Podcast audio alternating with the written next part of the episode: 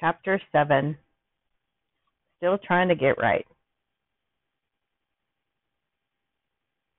So I had a new friend come into my life and try to inspire me to grow closer to God.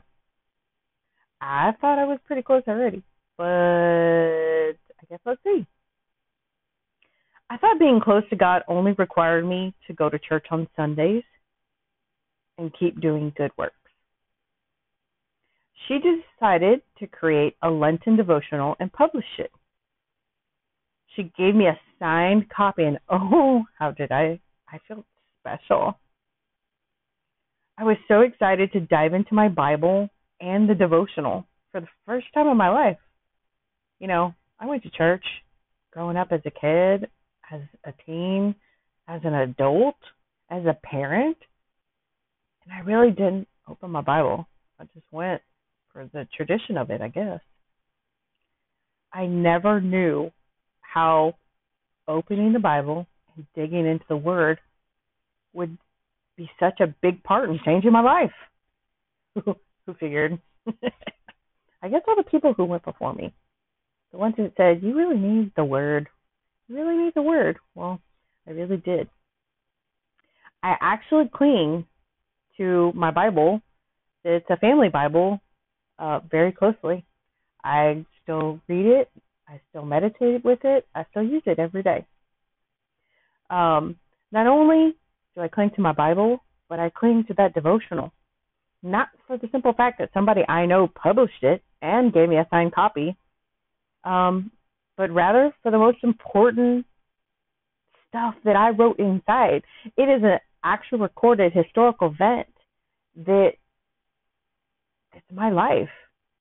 And so I hold it very dear, very dear to my heart. Because, you know, sometimes we need to be reminded of what's going on in our life and how we got from point A to point B to point C, you know, because your life is always ever changing. So let me first tell you how it all began.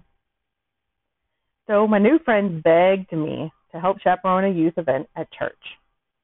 I had just damaged my Achilles tendon in my foot and I was in a boot. I was not happy. Um, not only to have to drive to Houston, which was a couple of hours, but to be with a bus full of teens. And so I said, okay, you know, you twisted my arm enough, I'll go. So we got on the bus, drove all the way to Houston with a couple dozen teens for a Christian concert. If you knew me then, I wasn't into the holy roller stuff.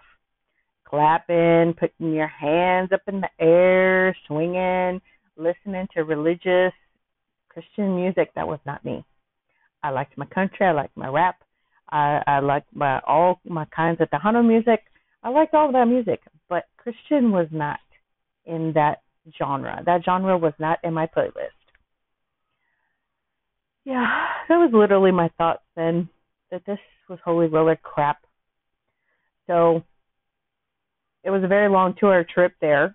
We get there to this mega church, which, you know, I thought our church was big here in town, but man, this is a mega church in a big, big metro city. She tells the kids, Y'all pick the seats because it was open seating at that time. You know, we didn't have the coronavirus then and you didn't have to wear face masks and you could sit wherever you wanted, you know, with with everybody that you wanted. So I started to feel a headache coming on. I'm not a great uh, traveler unless I'm driving. So I started getting a little motion sickness and got a headache coming on. And um, of course, the kids picked the nosebleed seats. You know, I'm so happy right at this time. Um, you know, so I hobble myself all the way up to the third floor because that's where the kids picked. And I sit my pouty self down, and shortly after the concert starts, um, people get up and they start waving their hands and dancing and clapping, and I'm like, oh my god, this is a holy roller dig. So, oh my goodness! And one of the um, so so I'm still dealing with my headache and my leg. It hurts because I had to crawl up three flights of stairs and go all the way up to the nosebleed seats. And so, um, So I've been doing the devotional for a couple of days, and one of the first exercises is casting away bad thoughts that constrict you with being God. Um, just a sidebar. Um, I had just figured out that the devil was attacking me the night um, that night because he knew it was my time. Mind blown. Uh, yeah, I just figured it out. Anyways, so I start casting the headache away and my foot throbbing. I, I start just kind of casting it in the name of God, in the name of God. And in a matter of a few minutes, it was gone. I still sat there and people watched, uh, you know, because I love to people watch. That's like one of my favorite things. Even to today, I still people watch. Um, and I sat there and I judged. Uh, Lord forgive me, but I judged all them holy rollers with their hands up in the air, jumping up and down, and yeah. Anyways, by this time we were about three quarters of the way through the concert, and the song "Holy Spirit, You Are Welcome Here" comes on, and man, how he felt welcome. Like he just like the whole room just changed, you know, because cause he felt welcome in that place. And so all of a sudden, you know, because I had just casted out, I was kind of meditating and casted out the headache and the and the foot ache or the foot pain, and I lost control of my body. I went into some trance, meditative trance, and while they were playing the song, and all of a sudden I'm looking at the big screens, you know, because they have these big screens at the mega church with all the lyrics to the songs, and and all of a sudden I see three words, just bold, bold, in bold print, and they're coming out of these screens, and it says change. One word is change, one word is rebuild, and one word is strength. And they are in big, bold, white letters with black background and they were just like jumping out at me. They they were just so vivid.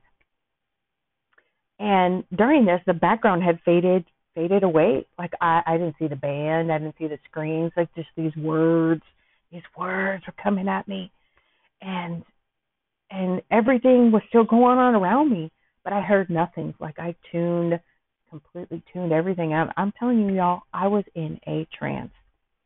And so when I finally kind of came out of this, I was standing up, y'all. I was standing up and my body, it was on fire. I was hot. It was like having a hot flash. If any of you people out there know what it is to have a hysterectomy, you got hot flashes immediately. So let me tell you, I was one of them. And so I was on fire, hot flashing, and I had chills. The hair on my body was standing up and I look up and I am standing straight up. My hand is up in the air and I am swaying back and forth. And my hand is stretched and it is pumping with the music. And talk about shock, y'all. I literally thought I was going crazy. I wasn't sure what just happened. Did I just turn into a holy roller? No, y'all. That was the Holy Spirit taking charge.